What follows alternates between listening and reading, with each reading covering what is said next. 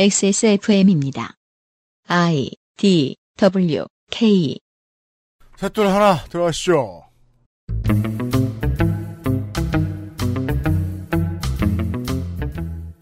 그것은 알기 싫다 특별 기획 2019 국정감사 기록실 교육위원회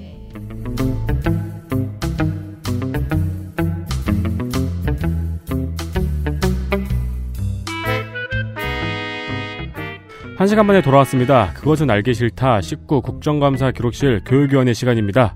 어, 저는 비상대책위원회 위원장을 맡고 있는 윤세민입니다. 맞은편에 앉아있는 덕질 간사를 소개합니다. 안녕하십니까 홍소감입니다. 마이크 스탠드를 가지고 씨름하고 있는 유 보좌관을 소개합니다. 안녕하십니까 보좌관입니다. 광고를 듣고 바로 시작하겠습니다. 한국 레노버 XS몰 플래그십 스토어에서 도와주고 있는 XSFM 19 국정감사 기록실 잠시 후 교육위원회의 국정감사 이야기를 가지고 돌아오겠습니다.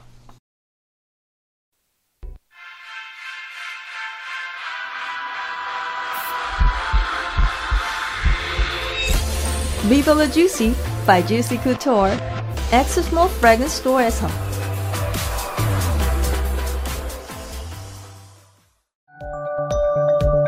펴서 접어서 눕혀서 뒤집어서. 태블릿처럼 때로는 메모장처럼 세상에 없던 노트북 레노버 싱크패드 X1 요가 시리즈 실천하는 당신을 위한 노트북입니다. Lenovo for those who do.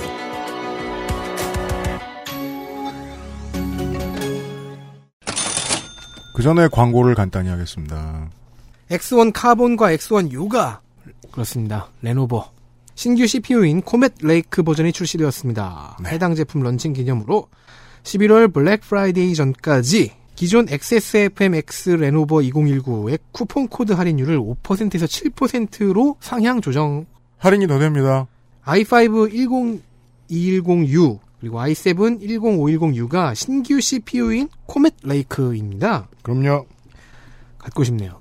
이 CPU를 사용한 제품들을 특히 눈여겨봐 주세요. 이 쿠폰 할인율 상향 조정의 경우에는 신규 CPU를 사용한 제품에만 해당하는 것이 아닙니다. 뭐든지 네. 전 제품에 사용할 수 있는 코드입니다. 다시 한번 불러드리겠습니다. X, S, F, M, X, L, E, N, O, V, O, 2019.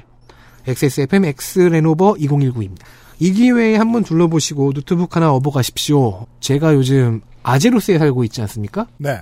네, 아제로스 이사를 했습니다. 이제 매트릭스나 이게 장자의 고사 같은 거죠. 더 이상 남양주에 살지 않아요. 그렇습니다. 근데 제가 사실은 노- 녹음하는 오늘 raid를 가야 돼요, 저녁에. 네. 근데 녹음 일정을 그 슬쩍 보니까 아무래도 그 시간에 못 맞출 것 같아요. 네. 끝나고 집에 가는 도중에 이제 raid가 시작될 것 같아서 오늘 일단 불참 통보를 해놨는데 이럴 때 레노버의 gaming 노트북이 있었다면 아 리전 Y 시리즈를 가지고 있었다. 그렇습니다. 아니 하다못해 네. 그 월드 오브 워크래프트 클래식은 사양이 낮기 때문에 네. 카본이나 요가 정도도 나쁘지 않을 것 같아요. 이것만 하나 미리 사놨어도 레노버 노트북 안정성 좋습니다. 제가 보장할 수 있습니다. 네. 8세대는 좀 뜨겁다고 얘기 많이 나왔었거든요. CPU가 별로 안 뜨겁습니다. 음, 괜찮아요. 네. 네. 아! 괜찮아요. 축하드립, 네. 축하드립니다. 네. 유튜브로만 확인하십시오. 목이 뭐예요? 되게 여러 가지의 지금 대본들이 넓어져 있어가지고 저 저희 지금 녹음 스튜디오에 아. 감자 부각과 칡즙을 먹으면서 생각했습니다. 이거 요파시죠 이거? 네. 감자 부각이 뭔지 알아요? 교육부를 담당하는 교육위원회 시간입니다. 네, 교육부를 소관하는 교육위원회 돌아볼 기관과 학교가 너무 많아서 2주차부터는 두 팀으로 나눠서 국감을 진행합니다. 국사편찬위원회, 특수교육원, 교육연수원, 사학진흥재단, 사립학교 교직원 연금공단, 교직원 공제회, 장학재단, 고전번역원, 동북아 역사재단, 그리고 28개의 국립대학교, 10개의 국립교육대학교, 국립전문대인 한국복지대학교, 17개의 시, 도, 교육청을 감사한 교육위원회의 후반기 사회권은 바른미래당의 몫입니다. 한나라당, 무소속, 민주당, 국민의당, 바른미래에 빛나는 20대 국회 최고 철새, 경기 수원 갑의 이찬열 위원장, 여당은 간사 대전 유성갑 조승래 등 7명, 한국당 간사 경남 거제 김한표 등 5명, 바른미래당 간사 비례 임재훈 등 2명, 비교섭은 정의당 경남 창원 성산 여영국, 그리고 드디어 N명의 의원을 가진 우리 공화당 경기 의정부 을 홍문종입니다. 둘이 가위바위보에서 원내대표를 뽑을 수 있다니까요. 네. 이슈 보시겠습니다. 이슈를 하- 보기 전에 네. 재채기를 하겠습니다. 아, 들어갔습니다. 아, 마음이 아픕니다. 이슈 하나. 학생부 종합평가. 민주당 신경민, 조승래, 김혜영, 정의당 여영국.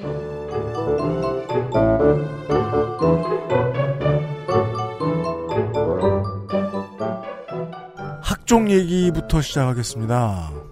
네, 학종이 결과적으로 금수저 전용 전형이 되었다는 지적인데요. 민주당 김혜영 의원은 올해 서울대, 고려대 합격자 현황에서 자사고, 외고, 국제고 학생들이 학종에서 강세를 보여서 쏠림 현상이 있다고 지적했습니다. 왜 아니겠습니까? 여영국 의원은 2019 자사고 특목고 영재학교의 졸업생은 전체 학생 대비 6.4%밖에 안 되는데 서울대 신입생 중 43.6%가 이 자사고 특목고 영재학교 출신이라는 점을 지적했습니다. 그리고 이들 학교가 학종에서 유리하다는 점 역시 지적을 했습니다. 반면에 민주당 서영교 의원은 수시를 학종으로만 선발하는 서울대의 최근 4년간 신입생 분석 결과를 보면은 일반고와 비서울 출신이 늘고 있다면서 학종이 교육 불평등 해소에 기여하고 있다고 해석하기도 했습니다. 양쪽 다 받아들일 만한 논지가 있긴 있습니다. 잠시 후에 좀 짚어보죠. 그렇습니다. 이러한 논란이 있기 때문에 교육부는 10월 18일에 학종 실태 조사를 시작했습니다. 주요 13개 대학으로부터 자료를 받아서 분석하는데 학종과 관련한 공정성 강화를 연구하고 또한 이들 대학이 사실상의 고교 등급제를 적용했는지 분석합니다. 정시와 수시, 수능과 학종 비율에 대해서도 최근 논의가 많습니다. 다시 수능 정시 비율을 높여야 한다는 의견이 많은데 김혜영 의원은 정시에서 금수저가 상위권 대학에 더 많이 가더라도 학종의 불공정성보다는 차라리 그게 더 공정하다고 판단하는 것 같다고 말했습니다. 유은혜 교육부 장관은 이 문제의 의식은 이해를 하지만 일단 학종의 불공정성에 대해서 먼저 집중하겠다고 답을 했고요. 수능 정시가 창의적 교육과는 배치된다는 의견이 있기 때문에 국민들이 느끼는 불공정성이 과연 수시 정시 비율의 문제인지도 깊은 고민이 필요하다고 말했습니다. 심지어 이게 학종 아니라 수시가 처음에 들어올 때도 그리고 학종이 처음 도입될 때에도 동일한 걱정이 있었습니다. 어디에서부터요? 사교육에 돈을 더 많이 들이고 어, 좀 더 명문고라고 불리우던 학교에 아이들을 보낸 학부모 혹은 사교육 시장으로부터 말이죠. 이러면 공부를 열심히 하는 게 무슨 소용이냐? 네. 공정치 않다. 배려라는 이유로 진짜 실력을 가진 학생들을 무시한다. 라는 의견이 많이 나왔습니다. 반대쪽에서 나왔죠. 네. 뭐가 무서웠던 걸까요? 지역과 명문 학교에 걸려있던 하입이 깨질까봐. 네. 그게 두려웠던 거예요. 그 하입은 집값이잖아요. 잘못된 분석이었습니다. 자, 지금까지의 결론은, 학종을 지금까지 운영해보고의 결론은, 어떤 제도를 운영해도 하입이 깨지지 않으면 제도는 아무 소용이 없다라는 거였습니다. 이게 이 정책 문제에 대해서 많이 매몰되면 정책 자체가 악을 불러일으킨다는 얘기를 하는데 저는 그렇게 생각하지 않습니다. 시민들이 협조할 태도가 충분히 돼 있었으면 지금의 학종보다 훨씬 더 허술한 제도를 가지고 왔었어도 이거보다 나았을 거라고 생각합니다. 음. 게다가 유은혜 장관이 틀린 말을 한 건 전혀 없거든요. 정시는 정말로 줄을 세웁니다. 좋지 않은 측면들이 많이 있어요. 지금 잘 안 된다고 해서 개혁하려고 했던 시도를 뒤집어버려서 되겠느냐라는 말은 맞는데 모든 이야기들이 이 시스템의 한계라고 볼 수밖에 없는 게 이런 민주주의 시스템에 국민 전체가 정신 상태가 이상한데 제도로 이걸 어떻게 해결하냐는 거예요. 그러니까 교육위로 올라가서 교육부로 들어가서 이걸 어떻게 논의하냐는 거다. 네, 그러기 쉽지 않다. 그 정도의 인정은 최대한 했으면 좋겠는데 저는 국민들이 많이 동의하고 있다고 생각하는데 그렇 그렇다고 한들 교육위가 어, 지역 교육청이 교육부가 할 수 있는 일이 많지 않다는 게 딜레마죠. 저는 그 이제 뒤에 나온 자사고 폐지 관련해 가지고 조희영 교육감이 했던 답변인데 뭐 자사고고 특목고고 전부 다 옛날에 민주당에서 하자고 했던 거 아니냐 뭐 이런 지적을 했었는데 그때 조희영 교육감이 시대에 따라서 변한다. 그렇죠. 네 그런 답변을 했는데 저는 그 답변이 맞다고 봐요. 네, 맞아요. 네. 뭐 과거에는 뭐 진보 측이 수시를 더 좋아했고 보수 음. 측이 수능을 더 좋아했는데 지금 왜 반대로 주장하냐 이렇게 말을 하는 것은 맞지 않고 네. 그러니까 지금 현 상황에서는 또 어떤 것이 맞느냐. 제도에 선악이 끼지 않기 때문입니다. 네. 네, 이미 모두가 악하기 때문에 제도에 선악이 있다 한들 막을 방법이 없다. 이렇게 생각하는 게 좋겠다. 자사고 얘기는 좀 딴 얘기니까 잠시 후에 하도록 하겠고요. 박용진 의원이 참 이번 전국 들어서 고생이 많습니다. 우리가 이제 메인 이슈 얘기 안 하는데 잠깐 지나가는 김에 이야기를 하면 금태섭 의원은 검찰 노동자 출신의 DNA가 맞아요. 네. 전 그렇게 봅니다. 여러 가지 장점이 있지만 그 출신은 못 속이고 있는 게 맞다고 저는 봅니다. 근데 박용진 의원은 얘기가 다르죠. 박용진 의원은 시민단체 DNA예요. 네. 진보 DNA를 가지고 있는 사람이에요. 여기에서 나오는 반발의 목소리는 품을 필요가 있다라고 저는 생각을 하는데 그리고 또 당이 추진해 나가고 있는 여러 가지 정책의 색깔을 봤을 때 박용진 의원이 얼마나 필요한가에 대해서도 생각을 해야 되거든요. 두 가지 코드. 삼성과 사학.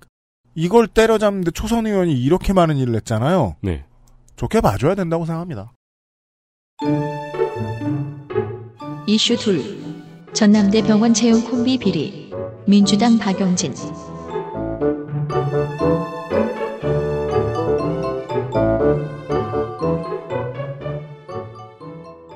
금년 국감에선 사학을 상대하는 전사가 되었습니다. 제가 얘기했잖아요. 유치원에 시작해 사학으로 간다고요. 네, 대학까지 왔습니다. 지금 이번 정국에 묻혀서 또 하나 나오지 않은 게 이번 정부의 후반기 타겟은 검찰 그리고 사학입니다. 사립대학을 상대하고 있었는데 갑자기 어떤 기관이 딱 걸려버렸습니다. 전남대병원이었습니다. 첫 번째 주인공은 그 전남대병원의 사무국장입니다. 작년에 교육부가 감사를 하다가 채용 비리가 발견된 게 시작입니다. 그렇군요. 사무국장의 아들이 1등으로 합격했어요. 그때의 관리위원이 아빠인 사무국장이었습니다. 비록 여기서는 결제만 했다고 발뺌을 할 수 있었는데 얼마 뒤에 조카가 지원했을 때는 서류 면접 심사까지 맡았던 거예요. 와 가정적인 사람이네요. 이, 이 조카는 딱히 병원 직원으로서의 그 자격이 없었대요. 네. 근데 만- 서류 면접 만점을 줬고 조카는 합격했습니다. 타고났다고 봐야죠. 그렇죠. 병원 직원으로서 타고났어. 비록 병, 비록 자격 요건은 못 갖췄지만 병원 100m 막 9초 77. 그렇죠. 네. 밖에 나가면 21초인데. 네. 병원 배면 뛰기 3m. 이렇게 전남대병원에? 합격한 사람이? 네. 아들과 조카는 작년에 정규직으로 전환되었습니다. 참고로 아빠인 사무국장이 받은 징계는 불문 경고뿐이었습니다. 불문 경고는 뭐예요? 불문을 그게 이게 불문이 뭔지 모르겠는데 프랑스어로 막 불문에 붙인다 콧구멍을 내는 거 아니야? 혹시 불문에 붙인다는 건 아니겠지? 아 피곤해 갖고 그냥 경고 사람들이 다 경고 경고라고만 하길래 네. 그냥 경고구나 싶었습니다. 네, 경고겠죠, 뭐. 그래서 박용진 의원실은 면접 심사에 채점표를 열어봤습니다. 아들이 붙었을 때 음. 합격한 10명 중에서 1등이 아들이에요. 네. 그에게는 전남대병원 실습 경력 한 줄밖에 없었습니다. 아, 그 외에 관련 레주메가 없었다? 네. 근데 그런 사람이 하나 더, 한 명 더 있는 거예요. 음. 6등 합격자였습니다. 네. 알고 보니 아들의 여자친구였습니다. 와! 아빠 최고! 그러니까요. 박용진 의원의 워딩은, 음, 아빠 찬스와 삼촌 찬스에 이어 남친 아빠 찬스까지였습니다. 대단합니다. 헤어지면 어떡해. 이삼용 병원장은, 어, 그럼 좋죠. 남친도 네. 없는데 정규직이야. 최고네요. 그 계속 병원에서 얼굴 봐야 되잖아요. 아니, 부서가 다르면 안 볼 수도 있고. 네. 네, 이삼용 병원장은 아 그건 결제만 했다 그걸 그대로 써먹었고요. 징계를 하려고 보니까 과거 포상 기록이 있어서 경고로 감경했다고 했고 다른 의혹들은 알아보겠다 뭐 이렇게 넘어갔어요. 아, 이거 헛소리예요. 포상이 얼마나 영혼이 없는 것인데요. 세상 어딜 가나. 포상으로 징계를 무마하면 안 되죠. 그리고 사무국장은 아 그 아들 여친의 존재는 난 전혀 몰랐다. 물어보니까 아들한테 물어보니까 이- 그 학교 다닐 때 사귀었고 이미 헤어졌다고 하더라. 그러면은 이건 진짜 로맨틱한 스토리예요. 헤어진 전 여친을 위해 근데 만약에 그 아버지가 몰랐죠? 그러면 헤어진 전 여친도 피해자죠. 그죠? 5등 될 걸 6등 됐으니까. 그럴 수도 있고. 자, 그리고 종합감사까지 이 건이 올라갑니다. 종합감사에서는 어, 두 번째 주인공인 총무과장이 이야기에 새로 등장합니다. 음. 이 총무과장은 어떤 사람이냐? 사무국장과 5년 넘게 같은 부서에서 상급자와 하급자로 근무했던 사람입니다. 음. 콤비죠. 그리고 아, 이 면접 심사, 즉 사무국장의 아들과 아들 여친이 응시한 면접 심사에 면접관 중 하나가 총무과장이었습니다. 네. 총무과장이 이 두 사람에게 준 면접 점수는 98점. 이게 합격을 결정지어 버렸습니다. 이런 면접이 아니고 주례 아니에요? 98점의 부부가 되시길 바랍니다. 그니까요. 이 점은 채원 앞으로 채워나갈 아, 뭐, 뭐, 면접이 따로였겠지만. 그리고 금년에는 총무과장의 아들이 전남대병원에 지원했대요. 때는 사무국장이 면접관으로 들어갔습니다. 음. 크로스죠. 품앗이. 이때 사무국장이 준 점수도 98점. 그리고 총무과장 아들은 1위로 합격했습니다. 네, 콤비 플레이 품앗이라고 어, 표현을 했습니다. 아, 근데 이거는 음, 문제가 좀 있네요. 총무과장 아들의 여자친구는 뭔가요? 없었을 수도 있죠. 음. 와, 그건 안타까운 사실이네요. 네, 이별도 안타까운 사실이지만. 네. 이 품앗이의 경우에는 어, 경고 징계를 이미 받은 사무국장이 여전히 채용 업무에 참여하고 있었다는 의미죠. 예. 올해 3월부터 현재까지 시험관리위원으로 4번, 면접위원으로 3번, 서류전형위원으로 서류 전형 위원으로 두번 참여했다고 합니다. 음. 박용진 의원이 이에 병원을 질타하며 계속해서 스캠을 누르니까 이용삼 병원장은 어, 고발이 된 상태라고 답을 했습니다. 아, 고발은 했어요? 이건 물타기입니다. 고발한 주체는 병원 노조였고요. 그러니까 병원장이 역사라는 거죠. 노조는 우리 병원이 아니냐! 고마워 죽겠다! 고발한 사건은 아들 조카 아들 여친 사건 뿐입니다. 음. 올해 있었던 총무 과장 면접관 총무 과장이 면접관으로 들어간 게 드러 면접관으로 들어갔던 게 드러난 사건과 네. 총무 과장 아들의 사건은 고발이 되어 있지가 않습니다. 예, 예. 자 그리고 종합감사의 막바지 보충질의 시간에도 박용진 의원은 아직 갖고 있는 게 더 있음을 시사했습니다. 자 우리는 지금까지 면접 순위의 1위와 6위 커플만 봤잖아요. 음. 근데 2위도 있었어요. 네. 그 사람은 영상의학과에서 근무했던 실장의 아들입니다. 즉 전 직원의 아들이에요. 실장 아들은 필기 점수로는 7등이었지만 역시 총무과장이 그 주재한 주례한 면접에서 98점을 받아 2등이 되었습니다. 네. 박용진 의원이 슬쩍 흘린 말에 따르면 이런 의심이 가는 사람이 두 명 더 있고요. 병원 내의 소문에 따르면 열 몇 명은 더 있는 것 같다고 합니다. 이런 친인척의 입사 비리에 대해서 알아볼 때 중요한 기준이요. 필기 점수에 비해서 면접 점수가 얼마나 높으냐거든요. 네. 이것 때문에 서울교통공사에 씌우는 한국당의 의혹이 이상한 소리임을 밝힐 수 있었던 거예요. 네. 예를 들어 뭐 아버지 어머니가 공사 직원이에요. 근데 아들 딸더러 너 우리 회사 좋으니까 시험 봐라. 라고 얘기했는데 인사에 전혀 참여하지 않았다. 라고 이야기하면 필기시험을 보면 됩니다. 필기시험 점수를 보면 돼요. 그걸 뜯어보면 공정한 경쟁을 통해 들어왔는지를 알 수 있습니다. 면접이 이러면 의심해야 된다는 거예요. 아 사무국장은 자기 아들에게 필기 시험 문제가 어디 어느 참고서에서 출제되었는지 뭐 이런 것도 가르쳐줬다는 의혹이 있어요. 아, 그뭐 일도 아니겠죠. 주례까지 보는데. 그러니까 주례 본 사람은 사무국장이 아니고 총무. 교육부에 제출한 감- 그 자료에는 뭐 의혹의 반 이상은 뭐 빠져 있고 뭐 그랬다고 합니다. 이게 대학병원 직원들 많이 취업시키는 곳은 국가 돈이 들어가는데 취업 저 직원들 취업 많이 시키는 곳들은 안 그럴 것 같은데 제일 많이 그러나 보더라고요. 이게 몇 년 동안 국감 보다 보니까. 그러게요. 네, 네. 신기합니다. 좋은 사랑 하시길 바랍니다. 좋은 사랑 하시고요. 자사고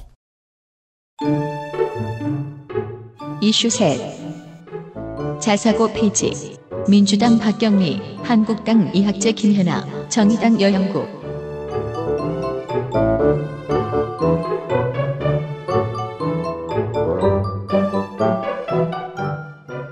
네, 자사고 폐지 논의도 국감장에서 뜨거운 이슈였습니다.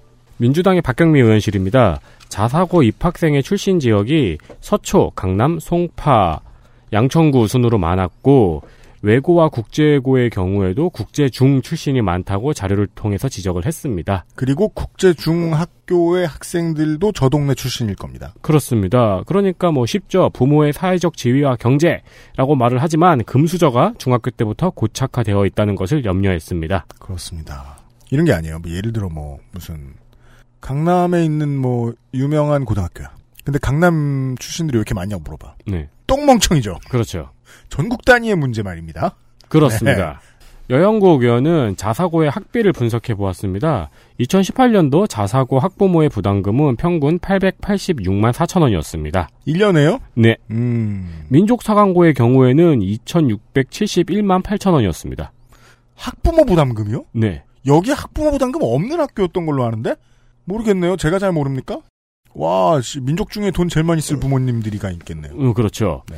의원은 이 비용이 2018년도 비정규직 노동자의 평균 임금인 1972만 8천 원보다 많다고 지적을 했습니다. 이 지적 보십시오. 이렇게 해야 됩니다. 아까 제가 여영구 의원을 칭찬하려고 마음 먹고 나온 게 있는 게 지금 첫 해잖아요. 네. 어떻게 이렇게 머리를 잘 씁니까? 이게 왜냐면 자사고에 더 씌워진 하입은 뭐냐면요. 모두가 부자 애들이 갈 거라고 생각하잖아요. 부잣집 애들이 갈 거라고 생각하잖아요. 네. 근데 입 밖으로 꺼내지 않잖아요. 입 밖으로 꺼내면 내가 위선자가 될까봐. 이거 입 밖으로 꺼냈더니 이렇게 생경합니다. 어떤 노동자들의 임금에 비춰보니까 그 임금을 뛰어넘는 학비라고 공교육인데 황당해야지. 근데 한국 사회는 이거 황당해하지 않죠. 다 봐주고 있는 반칙이니까. 그렇죠. 이런 걸 깨워서 흔들어줄 필요가 있어요. 그러니까 뭐 원래 그런 거라고 생각을 하는 건데 그럼 요- 원래 그러면 안 되지 그러면. 근데 이렇게 비교를 하니까 어? 싶죠. 네. 게다가 이런 자사고들은요. 소득 중하위 계층을 위한 장학금 제도도 별로 없습니다. 있는 척 하는데 몇명 없습니다. 대학교는 학자금 대출이라도 있죠. 네. 42개의 자사고 중에서 학비가 천만 원을 넘는 학교는 9개였습니다. 전체 자사고의 21.4%입니다. 이와 동시에 여영국연은 최근 3년간 고등학교 학비를 내지 못하고 있는 5,757명 중에서 가장 형편으로 고등학교 학비를 내지 못하는 학생이 54.1%라는 점을 함께 지적했습니다. 자꾸 이명박 정부 때 보수, 보수 언론들이 질문해댔어요. 사람들을 향해서. 그럼 돈 있으면 교육 서비스를 더 받을 수 없냐? 공교육은 그럴 수 없습니다. 네, 물론 어떤 나라들은요. 그 어떤 교육도 그럴 수 없게 해놨거든요. 네. 한국은 뭐 사교육이 많으니까 뭐뭐 어느 정도는 인정한다 치죠. 공교육은 그럴 수 없어야 된다고 생각합니다. 이것도 멋있잖아요. 가장 형편으로 학비를 내지 못하는 학생이 5,757명 중에서 54.1%다. 네. 네. 한국당 의원은 자사고 폐지에 반대했습니다. 폐지 안- 반대 안 하면 큰일 납니다 여기는. 한국당 이학재 의원은 자사고 폐지가 고교 서열화를 막을 수 없다면서 그렇다고 바뀔 것 같아? 결국 다시 강남 8학군으로 우수한 학생이 몰려 집값이 높아질 거라고 반박을 했습니다. 그럼 그동안 집값 떨어졌냐고. 김연아 의원은 조희영 교육감에게 학부모는 정시 확대를 주장하는데 교육감은 자사고 폐지를 주장하는 답변이 4차원적이라고 지적했습니다. 이해하기 힘든가 봐요 김연아 의원이 보기엔. 음, 그렇대요. 음. 달나라 언어라고 하더라고요. 달나라 언어래요? 네. 사람도 없는데 왜 거짓말해? 음. 위증! 달, 그리고 달나라가 아 사- 위증이 아니지 의, 의원이니까. 네. 네. 그리고 제, 거짓말. 제 가 알기로 달나라도 3차원인데. 네. 그리고 제가 월레스 앤 그로밋을 봤거든요. 달나라가 치즈 퍼오는. 어, 그거 멋있죠. 예, 그말 무슨 말 하는 줄 알아요? 영어. 말 안 하지 아, 바보야. 그렇지, 맞다. 원래 월레스 그로밋이지. 그로밋이 말하는 거 봤어? 와우. 네. 입도 없어요 하나는. 그 치즈는 진짜 맛있어 보여요. 그죠? 예. 흑일 텐데. 그러니까요. 네. 수도권 교육청 국정감사에서는 조희연 서울교육감과 이재정 경기교육감, 도성훈 인천교육감이 모두 자사고 폐지를 주장했습니다. 교육부는 이후 2025년까지 자사고와 외고, 국제고를 모두 일반고로 전환하겠다고 밝혔습니다. 네. 이러면 이제 가장 크게 풀리는 마법은 이제 전국 단위의 마법이죠. 저는 무슨 자- 사실 자사고가 유지되는 한이 있어도 전국 단위 모집은 없어져야 된다고 생각을 합니다. 음. 정말로 정말로. 네. 보수가 집권하든 진보가 집- 그 중도가 집권을 하든 지방 분권을 무조건 주장하면서 어, 이렇게 그 하이비스 씌어 있는 교육 시장에서 전국 단위 고등학교를 만든다. 저는 그거야말로 4차원적이라고 생각했습니다. 그냥 저는 이거 보다가 하는 생각이 뭐냐면은 아 이게 교육 제도라는 게 카레 같은 거구나. 누구나 쉽게 만들 수 있고 강황이 들어가 있나요? 아니 이제 어떻게 바꾸냐가 중요한 게 아니고 네. 늘러붙지 못하게 저어주는 게 중요한 거구나. 그렇죠. 지속적인 관리입니다. 네. 네. 칼의 장인은요, 오른손이 두껍습니다. 아 그래요. 네. 아, 왼손잡이는 왼손, 왼쪽 손목. 음, 음. 네. 살짝 늘러붙은 것도. 한쪽 손목이 비대하다면, 아, 칼에 한 20년 하셨다. 이렇게 보면 됩니다. 기계로 자동 저으면 안 되나? 안 돼요, 안 돼요. 혹은 도토리묵. 영남 공고 이야기가 한 탐사보도 업체를 통해서 좀 알려줬었습니다. 많이들 물어봤군요. 네, 그렇습니다. 이슈 넷 사학비리 백과사전 영남공고 민주당 박찬대 신경민 정의당 여영구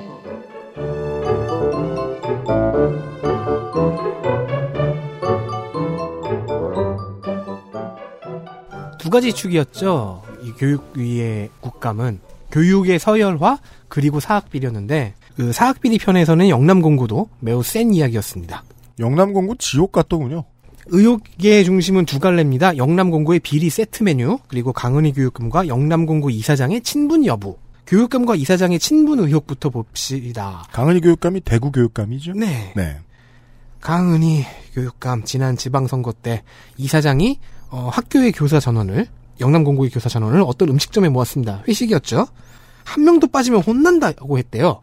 그리고 등장한 사람은 강은희 당시 교육감 후보. 당시 후보가 나타났어요? 빠바바밤. 강은희 교육감이 당선 사실을 알게 되던 개표 시간에 캠프 사무실에도 그 이사장이 있었습니다. 이래도 되나요? 강은희 교육감은 친분 때문에 징계의 수위를 낮췄다는 의혹을 정면으로 부정을 했습니다. 이러면 안 되는군요. 영남 공고에 대해서는 작년부터 언론 보도가 나왔죠? 작년에 저희 국감에서도 제일 먼저 전해드린 게 대구 영남 공고 사태였습니다. 당시에는 민주당 박찬대 의원실에서 지적을 했었죠. 대구교육청은 감사를 세 번이나 진행했는데 결론은 확인 불가 그리고 경고 조치였나 하여튼 12명 정도에 대해서 중징계 한 명 뭐 경징계 섞어서 이렇게 해서 그냥 12명 정도 요구를 내려보냈어요. 비리 사실을 신경민 의원이 어, 한번 정리를 해줬습니다. 민주당의 신경민 의원이죠. 제가 한번 몇 가지만 읽어볼게요. 특정 식당하고 유착관계 이런 것도 있고 취미 자기 취미 활동을 위해서 도자기 전기로를 구입을 해서 자기만 쓰고 해요. 이게 공보니까 그 수업 시간 중에 체육관을 사용하고 그리고 자녀 결혼 답례를 위해서 식사 제공을 하는데 교직원을 동원했고 자기 점심을 매일 행정실 직원이 식판에 담아서 배달해 주고 있습니다. 이런 사람 드뭅니다. 또 더 나쁜 거냐. 연애 교사는 나가라. 폭행을 지시하고 출산, 휴가, 육아휴직, 특별휴가는 안 된다. 방학 중에 특정 학과 교사를 모두 출근하라. 폐임 교사, 이퇴임 교사는 이사장이 미워하는 교사입니다. 경조사는 하지 마라. 세월호 리본 달지 마라. 자, 뭐, 짱 많아요? 취미생활인 도자기 굽는 곳을 학교에 마련해 놓고 자기만 썼다. 아 그것도 아마 학교 그 예산으로 구입했을 거예요. 그 기계를. 수업 시간에 체육관에 자기가 들어와서 뭘 했다. 아니 더 정확하게는 체육관을 자기 그 헬스 클럽처럼 써가지고 수업 시간에. 학생들이 아예 그 수업 시간 체육 수업 시간에 강당을 못 썼다고 하더라고요. 자녀 결혼에 교직원을 일시켰다. 아더 정확하게는 그 교직원들한테 식권을 안 줬어요. 결혼식에 온 교직원들한테. 음. 그래서 뭐지라고 생각했는데 그때가 방학이었거든요. 음. 갑자기 학교로 불렀대요. 학교 급식실에서 밥을 준 거예요.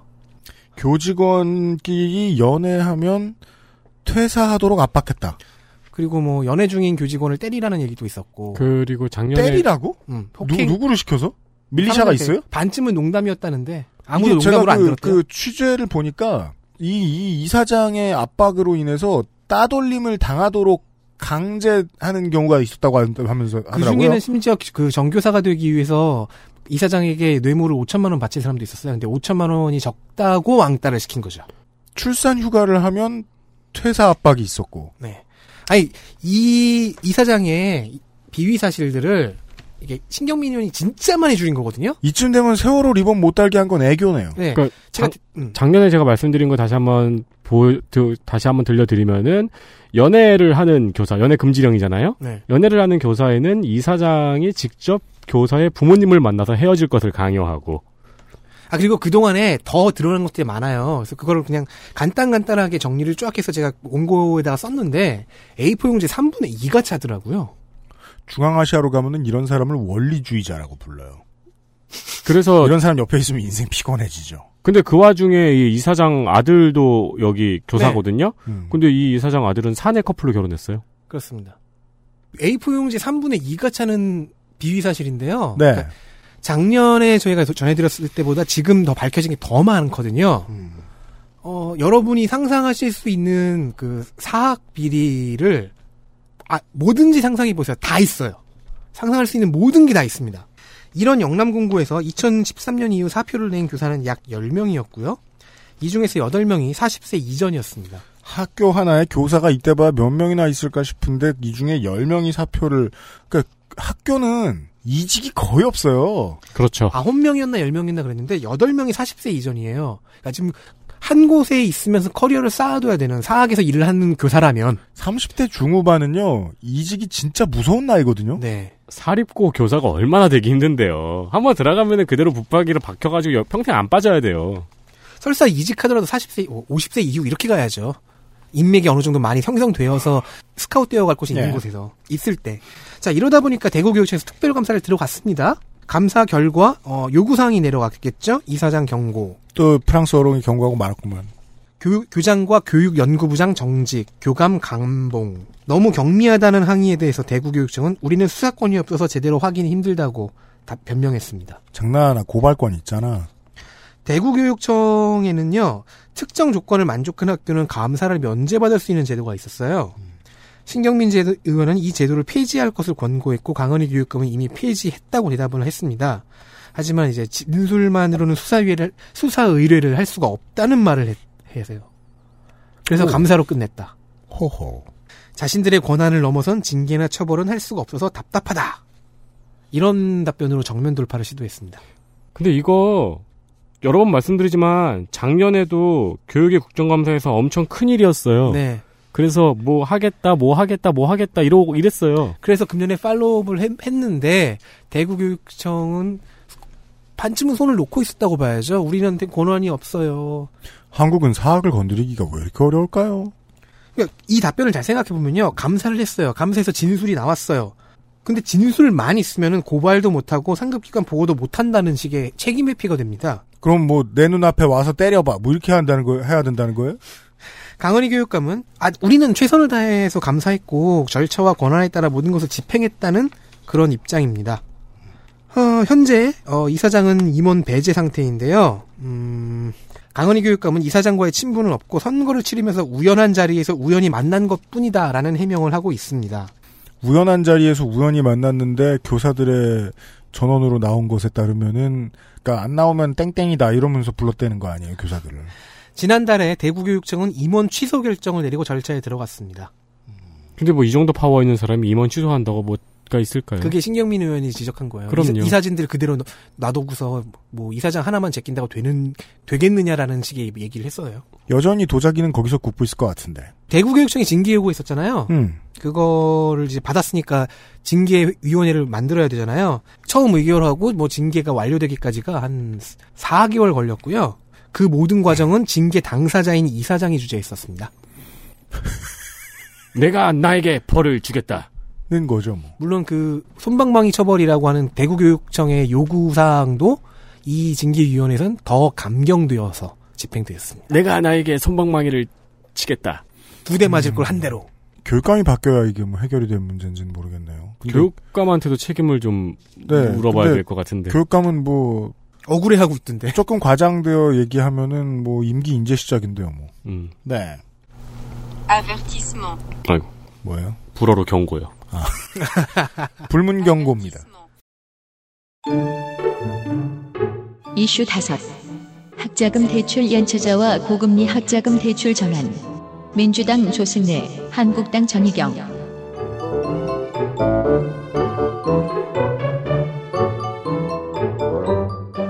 30대인 청취자분들에게 연관이 있을 수 있는 소식입니다.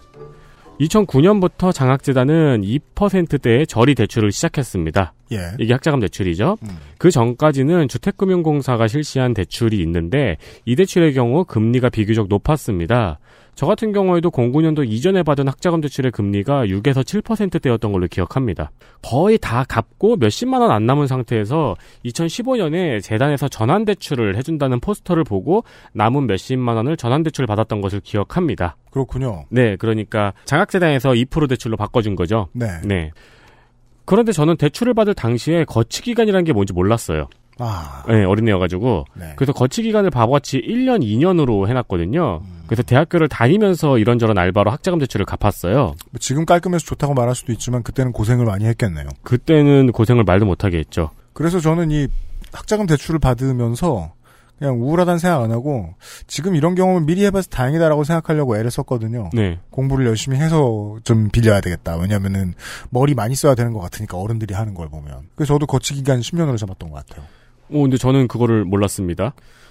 어, 그때 똑똑했던 여기 이후 보좌관 같은 분들은 거치 기간을 10년으로 잡았겠죠. 학자금 대출의 거치 기간은 다른 무엇보다도 긴 것이 좋으니까요. 다른 어떤 대출보다도.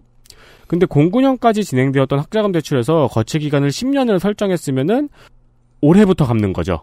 2019년이니까요. 네. 전환 대출을 실시했던 2015년에는 아직 거치 기간이었죠. 음. 네, 그러면은 사실 그때 어떻게 대출을 받았는지는 기억이 잘 안 나죠. 아주 어려운 문제입니다. 그렇습니다. 그리고 올해가 10년째가 되는 해고 상환 기간이 돌아왔는데 20대 초반에 학자금 대출을 받은 사람들은 잘 기억도 안 나는 대출이 금리 7%였다니 깜놀이죠. 음. 그래서 민주당 조승래 의원은 거치 기간 10년이 지난 지금에 와서 전환 대출을 다시 진행하는 것을 제안을 했습니다. 이게 또 누가 원칙에 어긋난다고 반대할지 모르겠지만 이게 맞는 것 같은데요. 음, 그렇죠. 주택금융공사에 따르면은 05년부터 09년까지 실행된 학자금 대출은 19만 건 정도이며 이 중에 부실 채권이 4만 5천 건입니다. 음. 이정우 이사장은 일리 있는 지적이라면서 지금이 전환 대출을 고려할 시점이라고 답했습니다. 좋은 일이 하나 생겼네요. 국감을 통해서.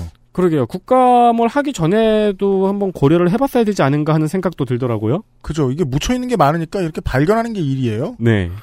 뭐 아마도 뭐 공공학번부터 공부학 공부학번 정도의 대학을 다니셨던 분들이 네. 예, 혜택을 받을 수 있겠습니다. 그렇습니다. 네.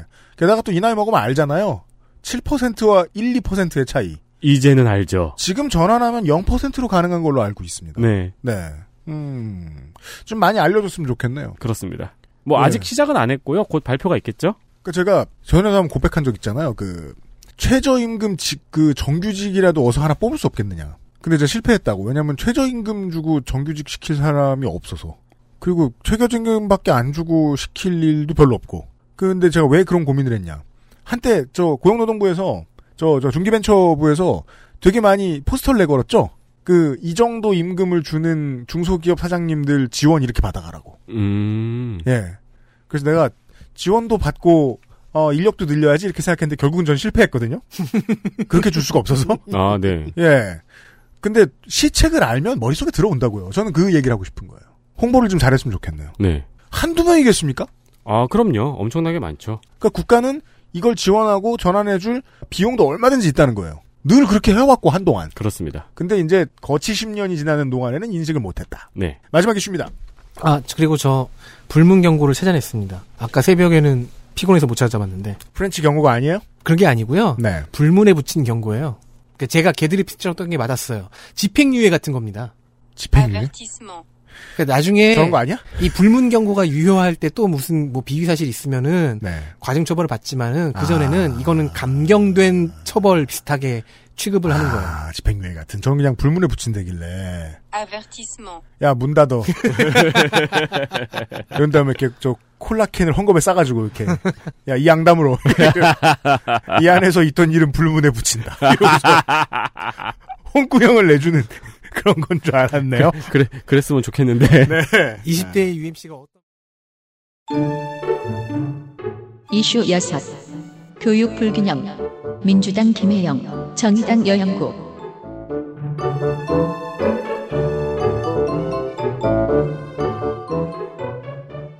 스카이캐슬의 애청자였던 UPD는 네. 비록 장성한 자식은 없지만 이해할 건 이해할 수 있는 이슈입니다. 그럼요. 저는 계속 스카이캐스 보면 저런 호러 자식들 이러면서 그 말도 사실 좋은 말이 아니에요. 어떻게 막 호러 자식 뭐 이렇게 바꾸시나 이런 아, 이런 무- 무서운 자식. 무서운 녀석. 네. 서울과 다른 지방 그리고 상류층과 그 아래 계층 간의 이제 교육 불균형 문제는 점차 심각해져 왔고요. 교육위 국감의 두 가지 축 중 하나였죠. 음. 여영국 의원실은 소득 기준으로 고등학교를 일단 한번 접근해 봤습니다. 네, 보시죠. 자사고, 외고, 특목고의 입학생 중에서 상위 20% 고소득층의 학생들은 서울대에 얼마나 갈까요? 그러니까 첫 번째 통계 이게 두 가지의 통계를 합쳐야 돼요. 이- 이걸 그대로 나타내는 지표가 없는 거예요. 음. 자, 첫 번째 쓴 통계는 2019학년도 서울대 신입생, 신입생의 출신 고등학교 유형 비율입니다. 네. 일반고가 50.9%였고요. 음. 자립형 사립고, 외고, 영재고, 과학고 등등을 합치면 38%가 넘었습니다. 이게 뭐 1, 2%는 모르겠는데 40%면 계층화가 상당하겠죠. 그 내부에서. 그렇죠. 예. 자, 이제 여기에다가 그 섞어볼 통계는 서울대에서 국가 장학금을 신청한 신입생들 중에서 음. 소득 상위 20% 학생의 비율입니다. 네. 그러면 이제 간접적으로나마 보일 거예요. 음. 일단 뭐 기초생활수급자 빼고 차상위 계층 빼고 소득 상위 20%를 내보니까 52.02%였습니다. 반이 넘죠. 그러니까 얘네들이 왜 신청해 이렇게 생각하기 이전에 비율이 높네에 주목해야죠. 네. 음. 예, 원래 쪽수가 많구나. 근데 같은 조건에 그러니까 다른 4년제 대학에서 국가장학금을 신청한 신입생들 중에서 소득 상위 20%는 26.93%였습니다. 줄죠. 두 배가량 차이가 나요. 네. 음. 즉 국가 장학금을 신청한 신입생으로만 한정해도 소득상위 20%의 숫자가 이 정도 차이가 나는 겁니다. 서울대와 비서울대 4년제 차이가. 그렇군요. 소득상이 20%가 서울대에 확실히 많다. 네. 그러면은 이 국가 장학금을 신청하지 않은 신입생으로 가면 또 뭐 많이 바뀌긴 하겠지만 너무 많이 바뀌진 않을 거라고 예측은 해볼 수 있죠. 여영국 의원의 주문은 지역 균형 지역 균형 선발 전이라고 읽을, 읽을 뻔했네. 지역 균형 선발 전형 등을 확대해서 입학 전형의 공공성을 높이자가 하나고요. 두 번째는 서울대를 국공립대 통합 네트워크에 참여시키는 겁니다. 네. 국공립대 통합 네트워크는 다른 명칭으로는 국공립대 공통학위제라고도 불리지요. 그렇게 얘기를 하죠. 문재인 대통령의 대선 공약이기도 했습니다. 지역 거점 국립대학교, 지거국이라고 요즘 구- 줄여서 부르죠. 학교들을 다원화된 캠퍼스 체제로 통합 혹은 연합시키는 정책이에요. 음. 지- 현재는 좀 논의가 약간 변해서 아예 그냥 통폐 합해서 하나의 대학에 여러 캠퍼스를 만드는 쪽으로 진행이 되고 있다고 합니다. 음. 이 정책의 기획 의도 중 하나가 바로 그 지방의 국공립대 수준을 서울대 수준으로 끌어올리자는 거예요. 여영국 의원의 말은 여기에 서울대도 끼워 넣자는 얘기입니다. 그 입 밖으로 꺼내지 못하는 의문이잖아요. 저 서울대 파워는 왜 해체하면 안 되는 거지? 모두가 원하니까요. 그리고 이런 상류층들이 혹시 대학 입학 자체부터 유리한 것 아닐까라는 다음 질문으로 여영국 의원은 넘어가 봤습니다. 이게 아까 잠깐 나왔던 첫 번째 질의에서 첫 번째 이슈를 다룰 때 나왔던 고교 등급제 얘기거든요. 현장에서 암암리에 사실상 존재 중인 상태 아니냐 하는 질문입니다. 답을 알아보기 위해 여영국 의원실은 지금 그 교육부가 진행하고 있는 13개 대학의 조사 있잖아요. 그거를 이렇게 옆에서 이렇게 슬쩍 들여다봤어요. 19개 영역과 32개 항목의 입시 자료가 있었답니다. 그 자료 항목의 이름이 매우 흥미로웠습니다. 고등학교 프로파일, 전형 단계별 평가 계획, 평가 시스템 매뉴얼 등 고교 등급제와 조금 맞닿아 있는 제목들이었습니다. 이 고등학교 프로파일의 경우에는 각 고등학교가 직접 만든 자기네 학교의 정보예요. 자, 이 13개 대학은 아까도 말했지만 학종의 비율이 높고 명문고 신입생이 일반고에 비해 26.5%더 많았다고 했죠. 현재 특목고 중에서 자사고, 외고, 국제고, 과학고의 학생은 대학 전체 신입생의 4.6% 4.6%입니다. 즉 5배 차이예요. 즉 고교 등급제가 실제로는 존재하는 거 아니야 라는 의심이 가능한 상태입니다. 뭐 전적이 있는 게 고려대학교의 경우에는 2009학년도 수시 2-2 전형에서 고교 등급제를 어, 했던 전력이 있습니다. 이게 이제 어느 정도나 그 전형 자료를 숨겨놓고들 지내는지 모르겠는데 어, 실수로 그 새 나가는 날이 되면 글쎄올시다 저는 고교 등급을 보지 않는 학교는 없을 거라고 믿거든요. 음. 뭐 추측해진 하지 않습니다만 네. 그리고 이 국공립대 공동학위제는요 문재인 정부의 문재인 캠프의 공약이었고 이 문재인 대통령이 당선이 된 이후부터 대학생들 커뮤니티 사이에서 좀 말이 많았어요. 물론 뭐 교육 전문가들 사이에서도 말이 많았는데 이게 정말이지 입장 따라 같은 제도를 보고 다 반대의 소리를 해요. 교육 전문가들 다수는 이러면 다 국공립대로 몰린다. 사립대 망하란 소리다. 음. 말이 되냐. 보완책을 가지고 해야 된다. 학생들 커뮤니티와 졸업생들 커뮤니티는 어떻게 얘기하냐. 내 학교가 통합되는 걸 보고 있느니 사립대 가겠다라고 얘기를 해요. 학생들의 속도 뻔히 보이죠. 나는 이 정도 하입을 얻기 위해서 인생을 바쳤다. 네. 그걸 해체하려고? 안 돼. 뭐가 불만이었죠? 서울대가 안 낀다는 거. 서울대는 왜 안 낄까요? 이런 질문하면 한국 사람 아니죠. 네. 그 아직 논의의 대상이고. 온 국민이 다 싫어하는 것 같으니까 이 에드벌룬을 띄워본 다음에 청와대는 겁을 집어먹습니다. 그래서 지금 쏙 집어넣어요. 음. 가끔 이렇게 여당 의원의 입을 통해서 새 나올 뿐입니다. 온 국민이 다 싫어한다고. 온 국민이 뭘 싫어해? 내가 지금까지 얻어온 계급장이 몇 갠데 이 마음. 너도 군대가의 다른 버전. 사회생활 해본 사람들 계급장 띄고 목욕탕에서 붙으면 때리기 좋습니다. 사람은 인생 그렇게 살 자신감이 왜 없습니까? 저만 이렇게 사나요? 저만 정규직으로 살아본 적도 없고 계급장 때문에 뭐 이렇게 득었고 이러려고 해본 적 없으니까 저도 그랬을지 모르겠습니다. 여튼 어, 인생에 겁이 많으면 생기는 반발심이라고 생각합니다. 대학증 갈아엎으면 어때요? 아, 아무 말이나 해봤습니다. 교육 전문가들이 저를 참 싫어하겠군요. XSFM입니다.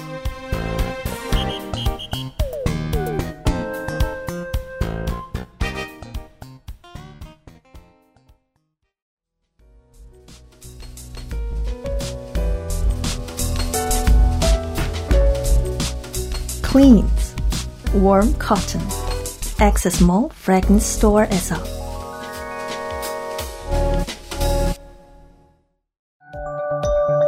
초일류 글로벌 PC 브랜드 레노버에선 내가 원하는 컴퓨터를 커스터마이징 할 수 있다, 없다? 지금 엑세스몰에서 확인하세요. Lenovo for those who do.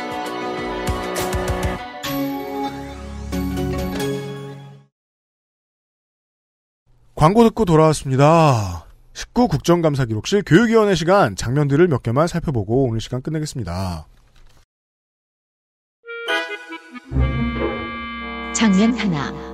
아빠, 엄마, 삼촌. 위원장을 맡고 있는 바른미래당 이찬열 의원 철새라고 부르면 조금 섭할 수 있습니다. 저는 그렇게 부르습니다만은. 정치적 은인이자 스승이자 보스인 손학규 대표를 따라다녔거든요. 그래서 민주당 탈당해서 국민의당으로 갈 때 좀 훈훈하게 나왔다고 하죠. 사실 좋은 사람이죠. 모두가 그를 떠날 때 곁을 지켰으니 그만큼 미련하다고도 볼 수 있고요. 그렇게 바른미래당까지 왔습니다. 네. 그리고 요즘은 1당과 2당이 피 터지는 눈싸움을 하고 있죠. 눈 속에 네. 돌멩이 넣어가지고. 음. 10일 서울대 국감에서도 양당이 어, 돌에 눈송이 코팅을 해가지고 던지고 있었는데 다음 지리자인 우리공화당 홍문종 지원에게 질의를 넘기면서는 이런 말을 했습니다. 뭐 이쪽은 아빠, 이쪽은 엄마. 홍문정 의원님은 삼촌 혹시 아닌가 궁금하면서 궁금해하면서 질의해 주시기 바랍니다. 이 발언은 두 가지 의미가 있습니다. 하나는 사학비리로 재판을 받고 있는 홍문종 의원에게 질의를 넘겼다는 점이고요. 원래 싫어하네요, 홍문종 의원을. 위원장이. 그리고 두 번째는 위원장이 이 발언을 한 5일 뒤에 전남대병원 국정감사에서 실제로 삼촌 찬스가 나왔다는 거죠. 이러면 위원장이 떠들거나 뭐 하진 않고 위험을 지키고 있겠습니다만 속으로 되게 신나죠. 아니 그렇지 않아도 아, 삼촌. 1, 2당이 서로 싸우고 있는데 진짜로 팝콘 먹고 있는 표정이었어요. 그러면서 나 어때? 이러면서 홍문정을 쳐다보고. 그리고 아쉬워하는 거죠. 아, 남친 아빠. 할 걸. 그건 찍기 참 어렵습니다. 네. 네. 내년 국회 새 위원장이 한번 해보길 바랍니다. 아, 그죠. 이번 위원회에서 장면을 남기고자 하면 우리는 홍문정을 쳐다볼 수밖에 없습니다. 그렇습니다. 앞에서 이어져 온 홍문종을 받아보겠습니다. 장면 둘. 홍문종의 이상한 질의 하나. 국정감사장은 많은 이들이 갈려나가는 현장입니다. 피감기관, 국회의원, 보좌관이 모두 대한민국에 있는 문제들을 들춰보고 데이터를 요청하고 찾아보고 분석하고 우리가 보는 국감장 밖은 아비규환 지옥도가 펼쳐지고, 펼쳐지고 있습니다. 하지만 이 와중에 다소 편해 보이는 의원실이 있어서 전해드립니다. 그렇죠. 노동환경이 좋다더라, 여기가. 그렇습니다. 여기가 노동 환경이 아주 좋다고 합니다. 우리 공화당의 홍문종 의원실입니다. 퉁쳐서 이렇게 말하기는 좀 뭐합니다만 그리고 요즘은 전문 인사로 비례로 들어온 의원들은 당을 가리지 않고 열심히 하는 의원들이 좀 있으니까. 근데 옛날에는요, 그 한나라당 뭐 저 신한국당 이런 데는 국정감사하면 진짜 그 보좌관들 엄청 편했대요. 이것보다요? 그건 모르겠습니다. 네. 한국학중앙연구원장에게 한 질문을 들어보겠습니다. 이 서초동에서 하는 거나 광화문에서 하는 것처럼 조선시대도 있다고 말씀하셨잖아요. 있었다고 말씀하셨잖아요. 그죠? 예. 예. 어떻게 처리가 됩니까? 임금이 직접 거기에 대해서 뭐라고 뭐라고 해결책을 내놓나요? 아니면 그냥 그- 쌩까네. 마지막에 들으신 그게 맞습니다.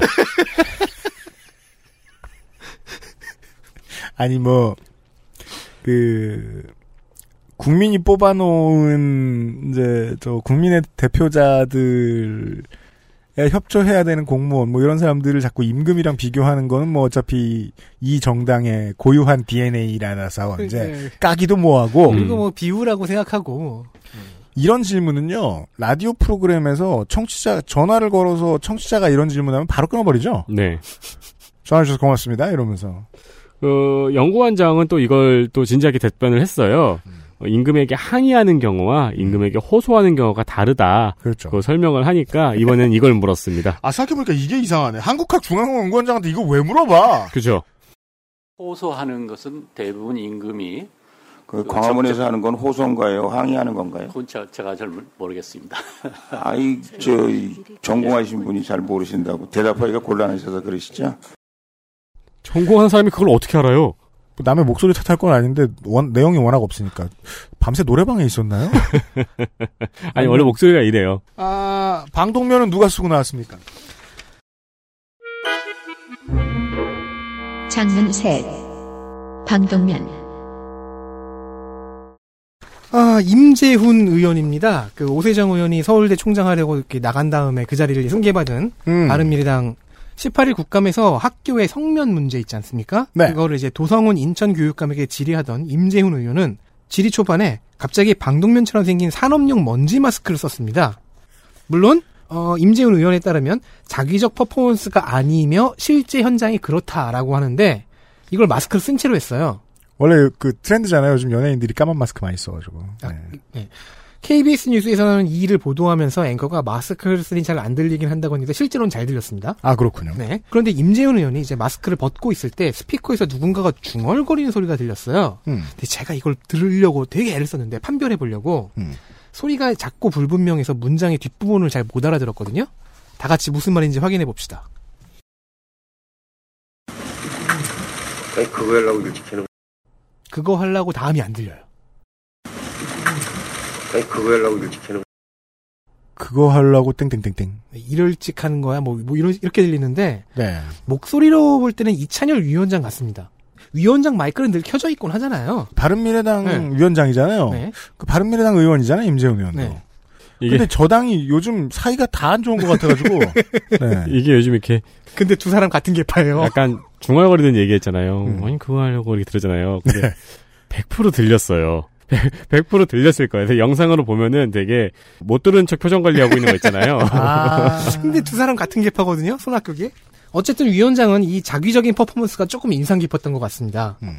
종합감사 날에는 자유한국당 김한표 의원도 성명 문제를 질의했어요. 근데 김한표 의원의 캐릭터는 일단 언성을 높이고 보는 스타일입니다. 네.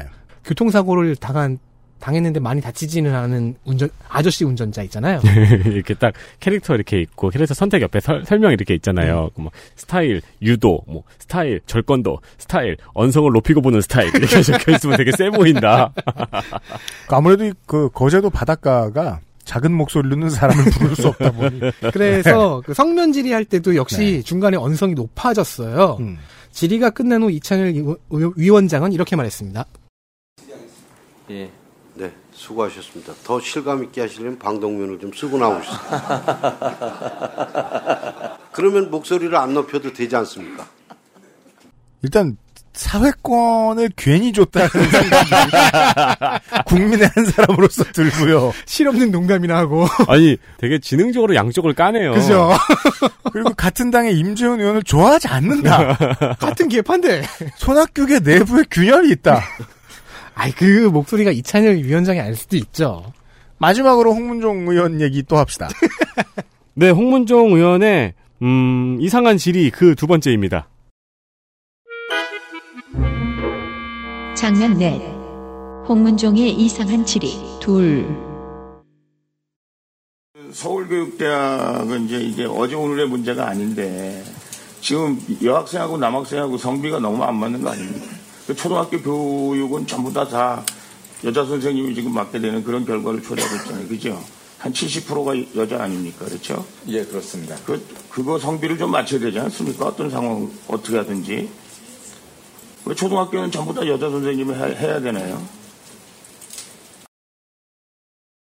이 질의는 이 질의로 끝입니다. 이게 좀 저는 신기한 측면은 어제 오늘 일도 아니고 네. 이거야말로 사회적 합의가 필요한 부분이고 어 진짜로 한두 해 국감에서 나온 얘기가 아닌데 답이 아니라 1번 질문만 하고 그냥 말았다. 그렇죠. 아니 그러니까 이 질의에는 뒤에 지적해야 될 게 굉장히 많습니다. 질의를 하고자 한다면 한 20번까지 있는데 네, 네. 1번만 질문하고 말았다. 그럼 뭐 답은 뭐가 나와야 돼요? 그, 나, 그 여학생 일부에 원하는 자에 따라 성전환을 해주겠다. 뭐 이렇게 해야 되는 거예요? 아니면은 이건 그냥 약간 지식인이잖아요. 물어보는 게.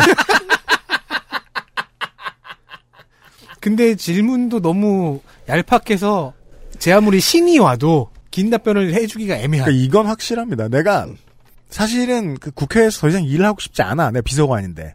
근데 다른 직장을 구할 자신이 없어 지금. 그러면 최고는 홍문종 의원실이다. 다 그냥 해먹 위에 누워 있는 거 아니에요? 보좌관들이 flying 요가 이런 거 하고 이거 뭐 아무것도 준비 안 해온 거 아니야? 이쯤 되면 광화문 시- 그 집회 나가서 놀고 있지 않을까요? 그러니까 지금 2019년 8월에 갑자기 그, 그, 한번 알아보라고, 나 교육이 들어갔으니까 이거 한번 알아봐. 그래가지고 그 보좌관 이런 말 해준 거예요. 성비가 차이가 나네요? 아니, 이걸 처음 안 거야! 이러, 이러면서 온 거죠. 대박, 대박, 대박. 초등학교 교사는 70%가 여자야. 대박, 쩔어! 그랬나 봅니다. 그리고 왠지 홍, 홍문정 위원회 보좌관들이 홍문정 위원을 피해서 이렇게 짱 박히는 방법이 있는, 있을 것 같아요. 저 지금 광화문 집회 나간다고 하면 되게 좋아하면서 보내주지 않을까요? 같이 가겠죠. 어, 노동환경 좋은 홍문정 의원실에 대한 얘기였습니다. 근데 뭐 우리가 웃으면서 이야기를 했는데, 갑자기 우리 공화당으로 바뀌는 거를 보좌관이 어떻게 생각할지는 좀 의문이 드네요. 그건 그래요. 네. 그러게요. 어디 가서 말 못하겠네요. 어, 그러니까요. 교육위원회 엘리트 플레이어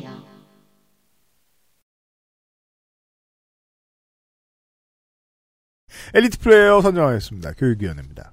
정의당 경남 창원 성산의 여영국 의원입니다. 1년 동안 일하고 싶어서 일을 갈았구나 싶습니다. 작년에 재보궐로 당선이 된 후 지금까지 국회에서 의정활동을 거의 못했죠. 말하고자 하는 바에 대한 정확한 데이터를 준비해서 발언합니다. 저는 교육이 국감을 보면서 야 교육 쪽은 데이터가 진짜 많구나라고 생각했는데 아니었습니다. 여영국 의원실의 준비가 철저했습니다. 네, 다양한 분야에서 화려한 분석 능력을 보여줬죠. 그렇죠. 그리고 데이터를 하나만 가져오지 않아요. 꼭 비교할 다른 데이터를 가져와가지고 내러티브를 짜죠. 네. 네. 물론 신참 국회의원들은 뭐 또 있습니다. 여영국 의원보다 더 늦게 들어온 의원들도 있는데 다른 질의보다도 그 같은 장소에서 옷을 세 번 갈아입은 거로만 나오 크게 차이가 납니다. 지금 여영국 의원하고 네. 질의 수준이 높아서 깜짝 놀랐습니다. 네. 초본데 더불어민주당 서울 강북 의뢰 박용진 의원입니다. 네, 집요하고 잔인합니다. 계속해서 사학을 괴롭히고요. 네. 특히 전남대병원은 그 과정에서 잘못 걸리는 바람에 모세혈관까지 틀- 털릴 기세입니다. 사립 유치원 문제가 전국을 뒤집어 엎은 지, 전국을 잡아먹은 지 지금 1년이 채 안 됐죠. 그때 많이 비리 유치원들이 드러났잖아요. 그 유치원들에 대한 처벌이 어떻게 진행되고 있을까요? 잘 안 되고 있습니다. 유치원 3법. 박용진 의원은 혼자 싸우면서 유치원 문제를 전국적인 의제로 부상시켰지만 지금은 다시 혼자 싸우고 있습니다. 이것도 정치적 목표를 가지고 유권자들이 알아줬으면 좋겠다. 특히나 강북에 강북이죠? 네. 사학 개혁과 관련된 정치적인 전선은요. 참여정부 때와 지금이 선이 똑같아요. 똑같은 선이 그어져 있고 한 발짝도 앞으로 못 나갔고 보수야당이 절대 우위입니다. 그런 곳에서 다시 한번 중화기를 들고 나온 병사가 이 신참 하나밖에 없어요. 이 초선 의원 하나밖에 없어요. 이 사람이 전국적인 이슈를 만들었고 전국의 유치원을 흔들리게 만들었다고요. 그 결과는 뭡니까? 처벌은 제대로 못 받았을지 몰라도 장부를 쓰게 만들었습니다.